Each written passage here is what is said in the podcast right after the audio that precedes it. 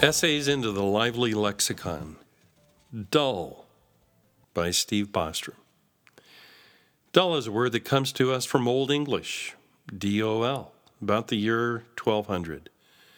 Originally it meant slow-witted, foolish, stupid. Today people use expressions like, in his case the elevator doesn't go all the way to the top floor, or he's missing a few buttons on his remote control. Often, when we castigate ourselves for our own stupidity, we are more harsh. By the early 1300s, our word developed the sense of blunt, not sharp, and we mix the two meanings together. He's not the sharpest knife in the drawer, or he's not the sharpest tool in the shed. Dull has a way of growing. It grew to include being boring in the 1580s. Samuel Johnson, 1755, Dictionary of the English Language, negatively defines dull as not exhilarating, not delightful, and then gives this example. To make dictionaries is dull work. The prodigious dictionary work of the irascible and articulate Samuel Johnson may have had tedious moments, but overall it was anything but dull. In the preface, Johnson complains about the energetic unruliness of the English tongue.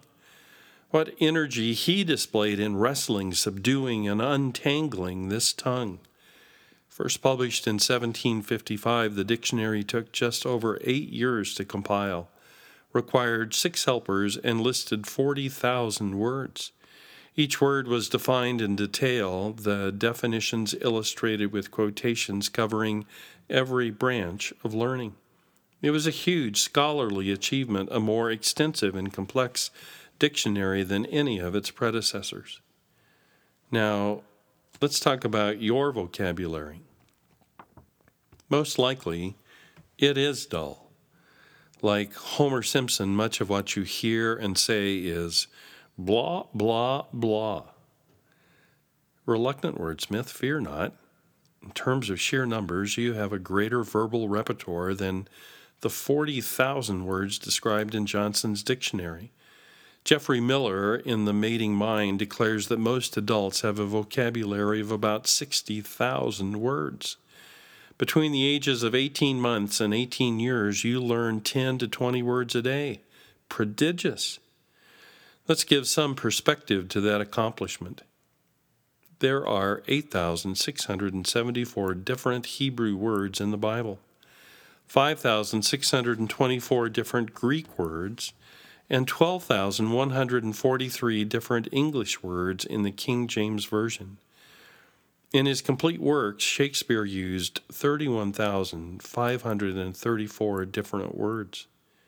Statisticians estimate that Shakespeare's vocabulary was 10% larger than yours, approximately 66,534 words. What? You may respond. My vocabulary approximates Shakespeare's? No way. Yes way. In comparing ourselves to a verbal genius like Shakespeare, the reason we feel dull is that we rarely access many of the words in our vocabulary. We're comfortable with dull. Miller observes that we dumb down the way we talk so that our most frequent 100 words account for 60% of all conversations. Our most common 4,000 words account for 98% of our conversations. Blah, blah, blah. Must comfortable monotony win? No. Grab hold of this reality. For 2% of our conversations or more, we can access an additional 56,000 words. What a thrill when we speak to God, when we speak to others. What potential we have. Why settle for insipid dullness? We don't need to. Consciously or subconsciously, we recall the exhilaration of learning new words, new thoughts, 10 to 20 new words a day when we were children. And our physiology helps us yearn for new words. The amygdala is a portion of the brain which has new circuits built through learning and practice. In other words, the more we think, read, talk, and write, the more we stimulate our amygdala, the greater our capacity is with words. During college, I carried an old-fashioned day timer, a pocket-sized calendar. My goal, to write down a new word each day, from conversation, from class, from reading, but when I became a man, I foolishly put such habits behind me. Writing these essays has reawakened that yearning. Has reading or hearing these essays given you a desire to get past dullness? Let's talk big picture. God could have made the world flat and gray and dull. He didn't. Dryden's A Song for St. Cecilia's Day in 1687 enchants us with this picture of the beginning. From harmony, from heavenly harmony, this universal frame began. When nature, underneath a heap of jarring atoms, lay and could not heave her head, the tuneful voice was heard from high, "Arise, you more than dead." Then cold and hot and moist and dry in order to their stations leap, and music's power obey. And who is the person behind that music? Peter tells us to pay careful attention to Scripture because it was written by men who spoke from God as they were carried along by the Holy Spirit. 2 Peter 1:21. The word Peter chooses for that activity of the Holy Spirit, the prophets being carried along, is the same word that Greek translators used when translating Genesis 1, when the Spirit was hovering over chaos. The result of that hovering was creation. God could have made you dull. He didn't. Listen to the music. When the Spirit of the living God hovers over us, we move past dreary dullness. When we are inarticulate, He prays for us. When we are called upon to recount the work of God in our lives, Jesus promised that the Spirit would be there giving us words. The Spirit of the living God can stimulate the amygdala He created to help us express our connection with God and with one another in a fascinating universe. At a writing conference, I spoke with an author, a Christian whose first book was a great success. It sold over 1 million copies. Now in his mid-70s, he said that he is enjoying a surge of creativity he has not known in decades. Must we only say that his amygdala is being stimulated? Can we go so far as to say that the Spirit is hovering over him? Let's simply say that our lives are bound up in God more profoundly than we know. He is the antidote for dullness.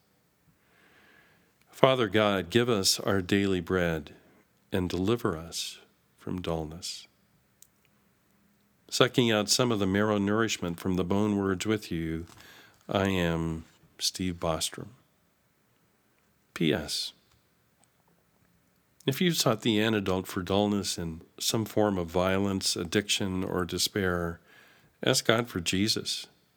If you've somehow associated dullness with Jesus, here are two quotes that may help you reconsider. Annie Dillard, in Teaching a Stone to Talk from 1988, wrote, "On the whole, I do not find Christians outside of the catacombs sufficiently sensible of the conditions. Does anyone have the foggiest idea what sort of power we so blithely invoke? Or, as I suspect, does no one believe a word of it? The churches are children playing on the floor with their chemistry sets, mixing up a batch of TNT to kill a Sunday morning. It is madness to wear ladies' straw hats and velvet hats to church. We should all be wearing crash helmets. Ushers should issue life preservers and signal flares. They should lash us to our pews." And the second quote from Dorothy Sayers' Creed or Chaos, 1949. "We are constantly assured that the churches are empty because preachers insist too much upon doctrine, dull dogma, as people call it. The fact is the precise opposite. It is the neglect of dogma that makes for dullness. The Christian faith is the most exciting drama that ever staggered the imagination of man, and the dogma is the drama. This is the dogma we find so dull, this terrifying drama in which God is the victim and the hero. If this is dull, then what in heaven's name is worthy of being called exciting? The people who hanged Christ never, to do them justice, accused him of being a bore. On the contrary, they thought him too dynamic to be safe. It has been left for later generations to muffle up that shattering personality and surround him with an atmosphere of tedium. We have very efficiently pared the claws of the Lion of Judah, certifying him meek and mild, and recommended him as a fitting household pet for pale curates and pious old ladies.